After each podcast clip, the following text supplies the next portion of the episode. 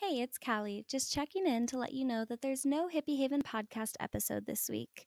Because, thanks to all your support and votes, my zero waste store, Bestowed Essentials, made it to the top 100 finalists of the 2019 FedEx Small Business Grant.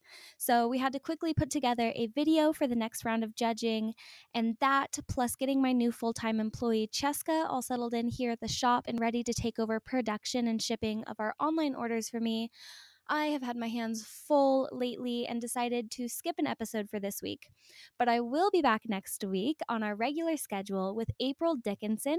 You might know her on Instagram as at Zero Waste Dork and she'll be sharing her expertise as a former legislative assistant on how to effectively communicate with lawmakers and how to enact policy change at your local level. This is a topic I've gotten a lot of requests for, so I'm really excited to finally be diving deep into this subject because, as we all know, individual action is important, but it is not the end all be all. And it takes action from corporations and governments to bring about substantial change, but we're not going to see action unless we demand it.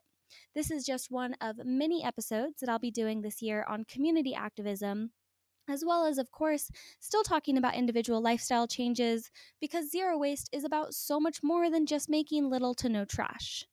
Thank you so much, as always, for all of your support, not just with this podcast, but with my business and my other projects. I love connecting with you on Instagram. If you're not already following me, I'm at a hippie in a van, and feel free to suggest other topics and or guests that you'd like to hear on the podcast. Remember that together we will make a difference in saving the planet.